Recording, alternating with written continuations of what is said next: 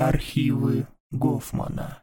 Истории, которые не заканчиваются.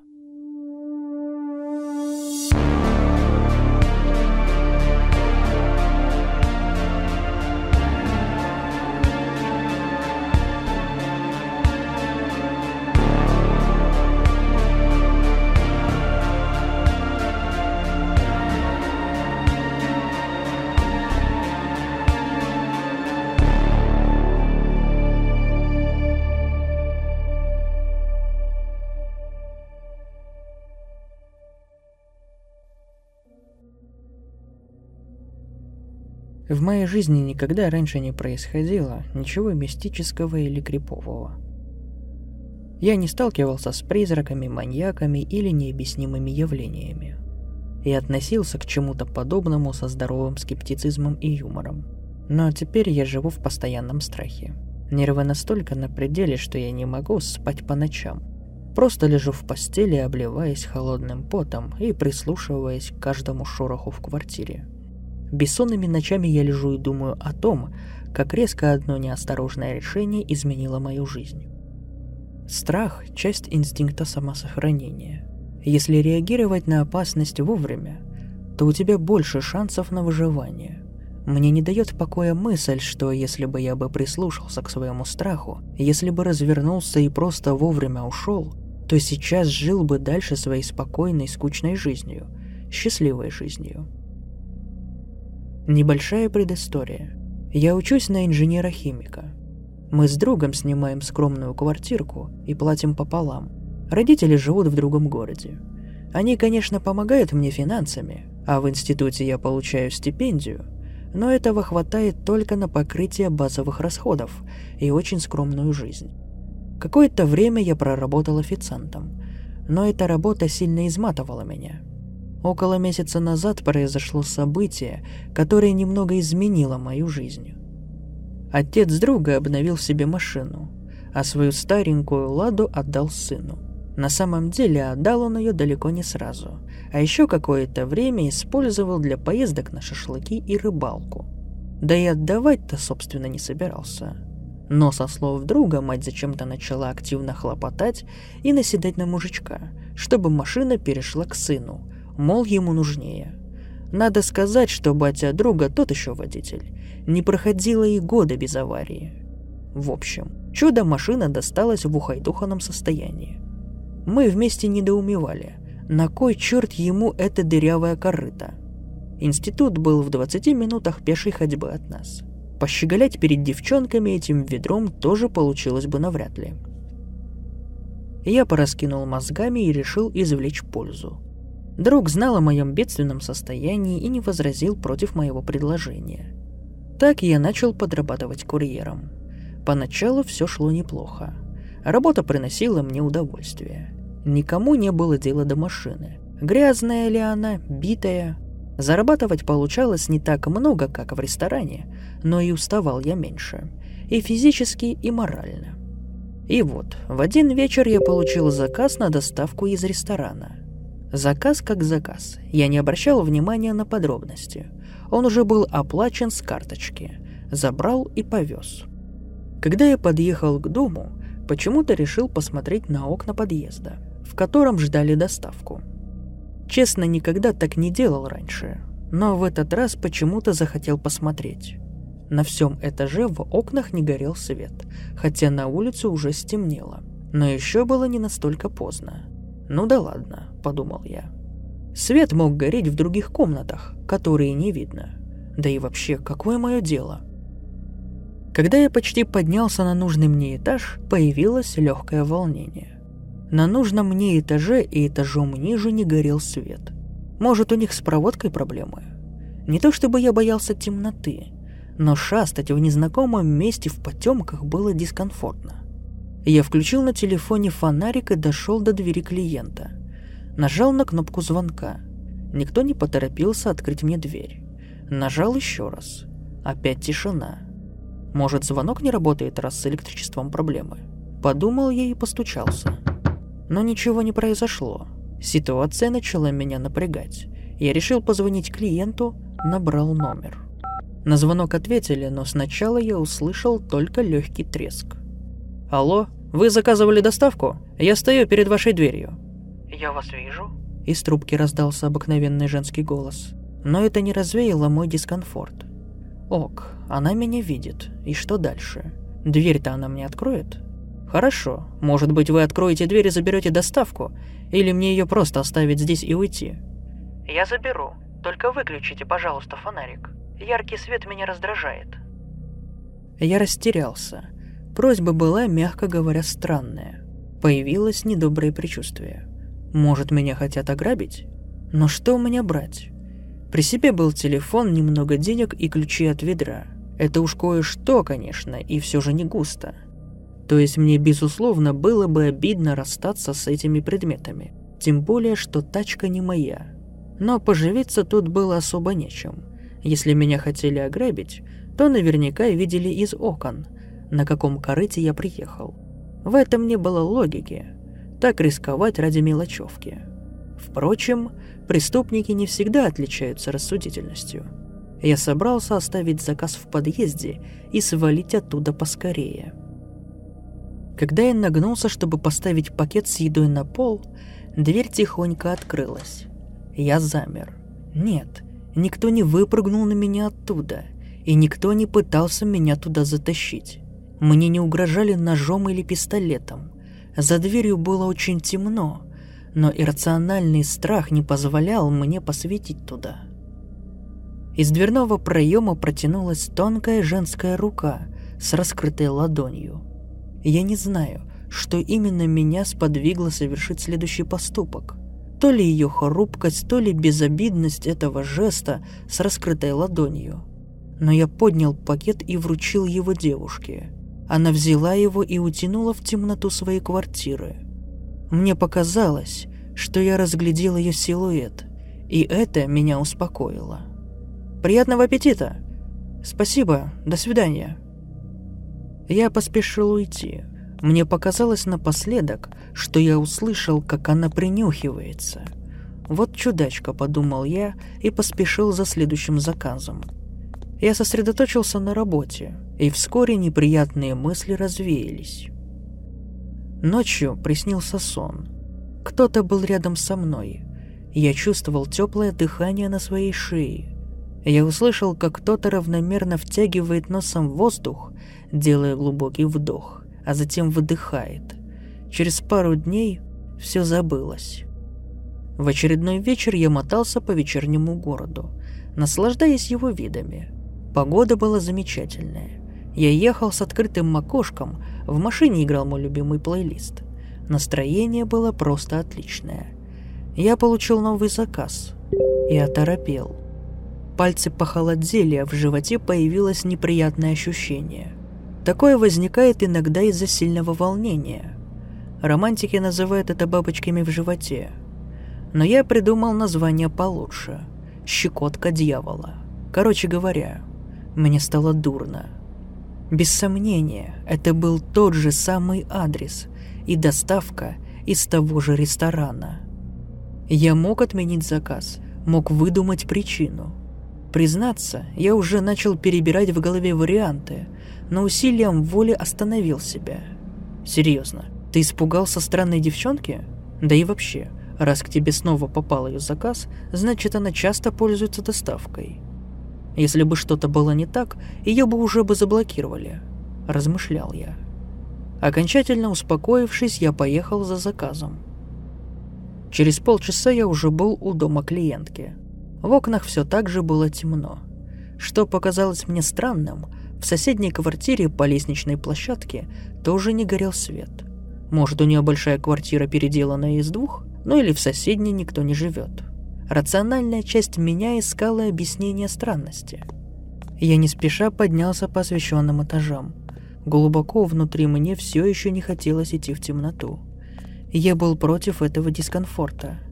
Инстинкт самосохранения подсказывал мне оставить пакет этажом ниже, затем спуститься, сесть в машину и только потом позвонить странной женщине и рассказать ей не менее странную выдуманную историю, почему я не смог доставить ее заказ до двери. Но мои ноги продолжали шагать. И вот я поднялся до границы между тьмой и светом. Мысленно посмеялся над своей глупостью и шагнул вперед. На этот раз я не стал ни звонить в дверь, ни стучать, а сразу набрал ее номер. Она моментально ответила. «Алло, это курьер. Я привез ваш заказ». «Здравствуйте, я вас вижу». Нет, все-таки она очень странная, мне не показалось. В общем, да, я тут стою. Оставить заказ на площадке? Нет, я сейчас открою. Дверь открылась. Снова тьма тьмущая, снова протянутая рука. Бледная, с изящными длинными пальцами. Я протянул пакет и заглянул в темноту. На долю секунды мне показалось, что я увидел улыбку и много-много клыков. Я отпрянул назад. Девушка протянула вторую руку, в которой было зажато несколько купюр. «Это вам на чай». Невольно я нервно хихикнул. Меня заманивали. Я провел аналогию с глубоководной рыбой-удильщиком. У нее есть длинный жгутик, на самом деле отросток ее спинного плавника, со светящейся наживкой на кончике. А еще у этой рыбы чудовищный оскал. Мне было немного стыдно за свое поведение. Я корил себя, как должно быть нелепо это выглядело со стороны. Наспех взяв чаевые, я сунул их в карман, буркнул спасибо и поспешил уйти. На этот раз я ничего не слышал, кроме шума собственных шагов. Только оказавшись в машине, я достаточно успокоился, чтобы достать банкноты и посмотреть, что же мне вручила эта чудачка. А посмотреть было на что. Даже здесь она отличилась. В руках я держал четыре разные банкноты. 5 евро, один помятый доллар и один совершенно новенький, как будто только из печати, и 500 рублей. Меня пробил идиотский, истерически неконтролируемый смех. Я быстро опомнился, заткнул рот одной рукой, а другой вырулил со двора и отъехал от этого дома примерно на 700 метров. А потом вылез и от души проржался. Это были самые странные чаевые в моей жизни. Полный абсурд. Я рассказал эту историю другу, показал ему банкноты. Мы вместе посмеялись. Стресс развеялся, я окончательно успокоился. И все могло быть замечательно, если бы ночью мне не приснился сон. Бледная рука манила меня к себе жестом указательного пальца, и я словно под гипнозом следовал за ней, поднимаясь по лестнице в темноту. Она вела меня к открытой двери. Пространство менялось, и я падал сквозь эту дверь, а затем тонул. В полной темноте. Но вот появилась знакомая мне рука. Она нежно гладила меня по лицу. Но вдруг я понял, что рука — это приманка, а прямо передо мной в темноте сверкают клыки глубоководной рыбы. Я проснулся среди ночи. Где-то на улице раздался негромкий женский смех. Я тогда подумал, Наверное, так совпало, и какая-то компания гуляет. Пошел на кухню, заварил себе чай и просидел так до самого утра с включенным светом. Затем я сделал небольшую передышку. Несколько дней не брал заказы. Углубился в учебу. Устроил дома небольшую pizza party с настольными играми. Мне казалось, что я окончательно пришел в себя, и все в порядке. Вернулся к работе. Сначала работал пару часов каждый вечер, потом стал увеличивать время. Но ничего не было в порядке. Осознание пришло вместе с новым заказом, по знакомому мне адресу. Я хотел отказаться, но не мог. Смесь любопытства и смятения терзали меня. С тяжелым сердцем и волнением я поехал туда. В этот раз на окнах появились занавески. «Что-то новенькое», — подумал я. Я поднимался и вспоминал свой сон. Пакет в руках, казалось, весил несколько килограмм. И никогда не смотрел, что заказывают люди, но она была исключением во всех смыслах. На чеке было пробито «Стейк», «Прожарка», «Рэй», «Три». В голове промелькнуло. «Так, блядь, я несу сейчас три сырых куска мяса?» Ноги подкосились. Я очень не хотел идти туда. Все мое естество сопротивлялось но рационализм взял вверх. Надо было успокоиться. Я прислонился к стене и стал размышлять. «Чувак, стейки. Ну и что? Это девушка. Странная. Даже очень. Нет ничего удивительного в том, что она ест полусырые стейки. И вообще, это деликатес, сам знаешь. Но инстинкт не унимался. Почему так много? Три штуки. Там добрых грамм 700 мяса. Упрямство не позволяло мне признать поражение. Да что такого? Но проголодалась. В голове всплыл образ удильщика. Ага, с таким-то ротиком. Нервный смешок. Стресс унялся достаточно, чтобы мне хватило мужества донести этот пакет до ее двери.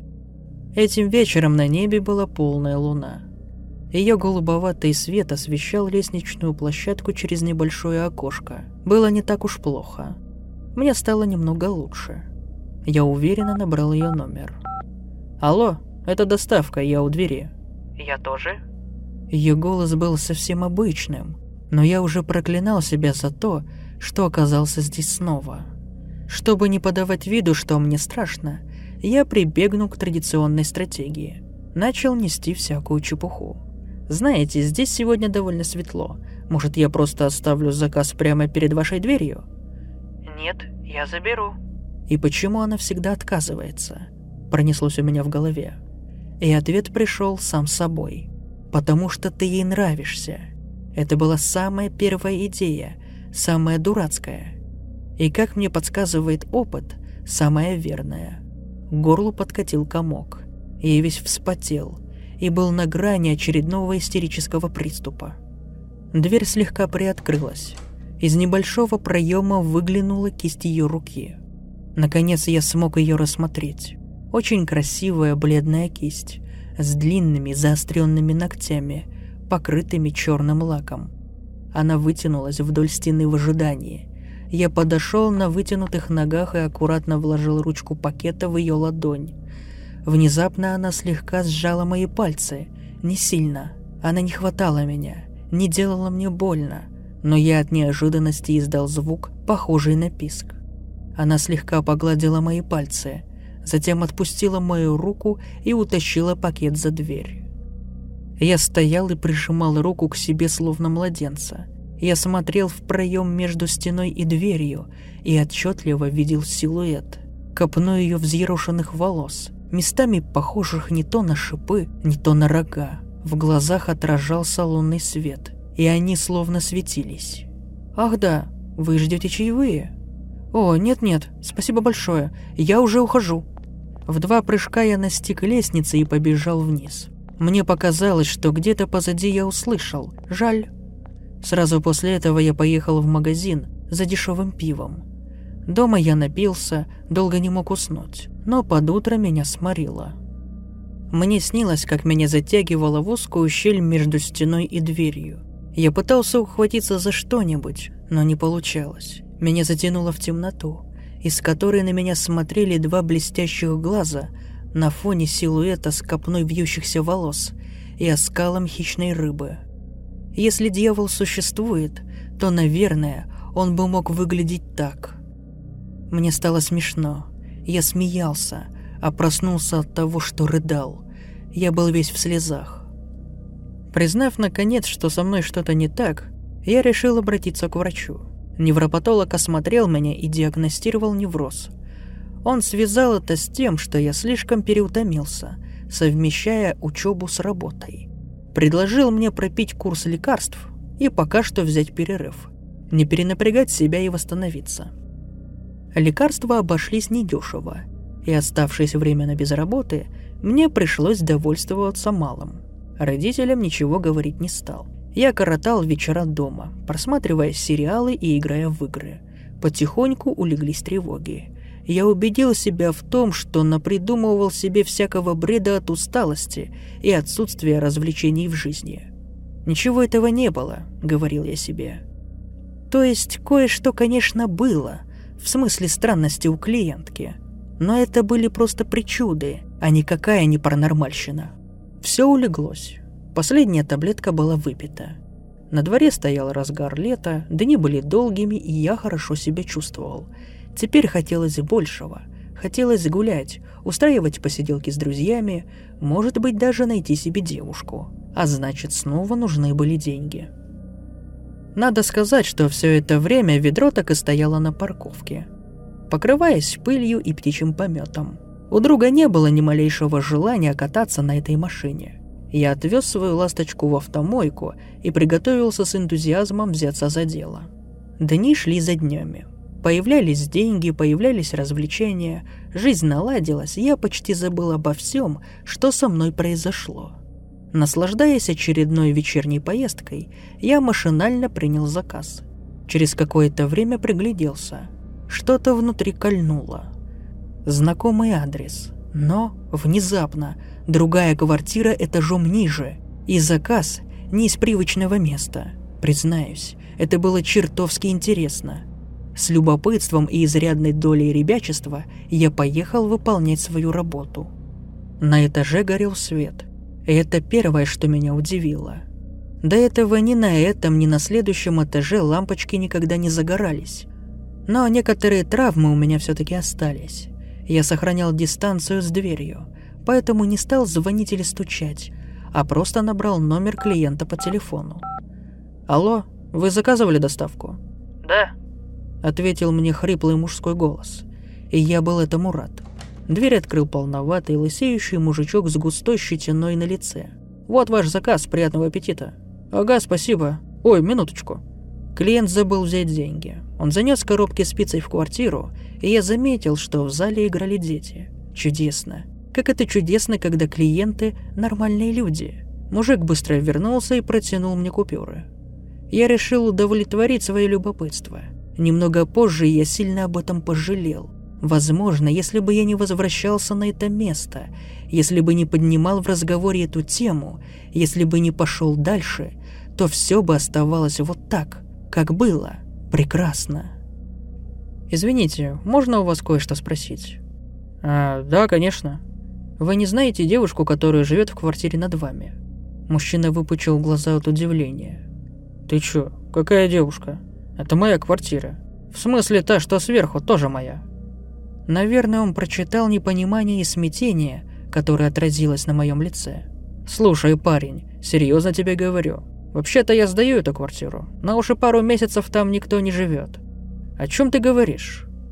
Но у меня были заказы, я приносил доставку. Я попытался найти в приложении историю заказов, но не мог ничего найти на этот адрес. Я решил брать уверенностью. Дверь открывала девушка. Она вела себя очень странно, поэтому я решил спросить у вас. Глаза мужика стали еще крупнее. Он оглянулся позади себя. Потом заговорчески наклонился ко мне и сказал шепотом «Пошли посмотрим». Он прикрыл дверь, а уже через минуту вынырнул с ключами. Когда мы оказались на половине лестничного пролета, свет на этаже загорелся.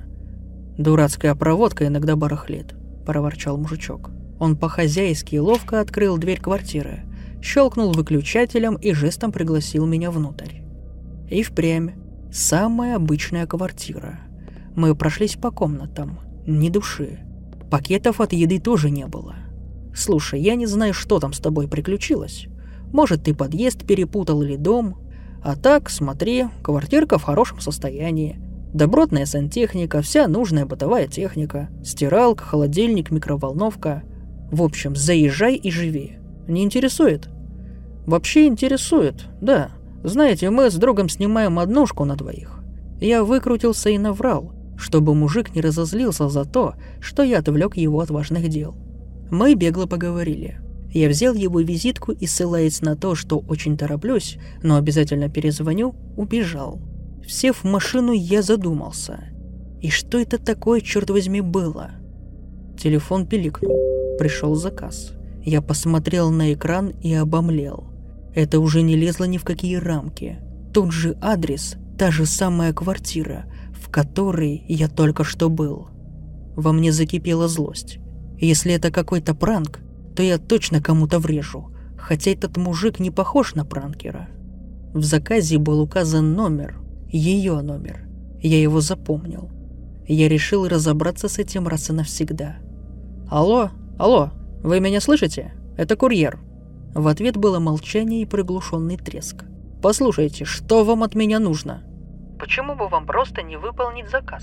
Раздался спокойный женский голос после непродолжительной паузы. «Вы обиделись на то, что я не оставила в прошлый раз чаевые?» Это было абсурдно и невыносимо. Я повесил трубку, собрался с духом и отменил заказ. Я вернул ключи от машины другу и поклялся себе больше никогда не заниматься доставкой. На какое-то время все улеглось. Потом начались звонки. Методично, раз в день. В 7 часов вечера она звонит мне. Я стараюсь игнорировать и не отвечать. Но пару раз все-таки поднимал, когда допекло. Первый раз. «Девушка, не звоните мне, я больше не занимаюсь доставкой». Почему? Кладу трубку. Шлет СМС. «У меня есть деньги». Другой раз. «Девушка, я прошу вас, хватит мне звонить». Но вы нужны мне. «Почему я?» Ваш запах делает пищу более аппетитной. В этот момент я всеми фибрами ощутил, как она расплывается в своей омерзительной улыбке. Кидаю телефон на пол, топчу его ногами. Раскаиваюсь, денег-то на новый нет. Приходит СМС. «Ну, пожалуйста, я дам щедрые чаевые».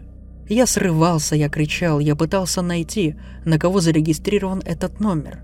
Но все, что я нашел, что такого номера не существует ни одного оператора в России. Я попытался заблокировать ее. По-всякому. На телефоне, через оператора. Дьявол, я даже менял номер. Она каждый раз меня находит. Когда я пытался кому-то показать ее звонки или сообщения, история пустая, ничего нет. А потом все начинается заново. Она зовет меня во сне, а потом опять звонит и пишет. Я боюсь спать. Я хотел выкинуть телефон в реку, но потом подумал. Тогда ты вообще не будешь знать, что у нее на уме. Не в номере было дело, а значит и не в телефоне. Недавно она прислала мне вот такое СМС. Я тоскую и приду к вам. Иногда, когда я обессиленный все-таки вырубаюсь, мне снится новый кошмар. Она притягивает меня к себе, погружая все глубже в вязкую липкую тьму. Я не могу двигаться и задыхаюсь, а потом я вижу себя со стороны, и вот я — это уже не я. Я растворяюсь в ней, я часть нее. Она всегда показывает мне то, что хочет. Свет на нашем этаже иногда гаснет. Время от времени скачки напряжения случаются и дома. Вероятно, я обречен. Теперь бояться уже слишком поздно.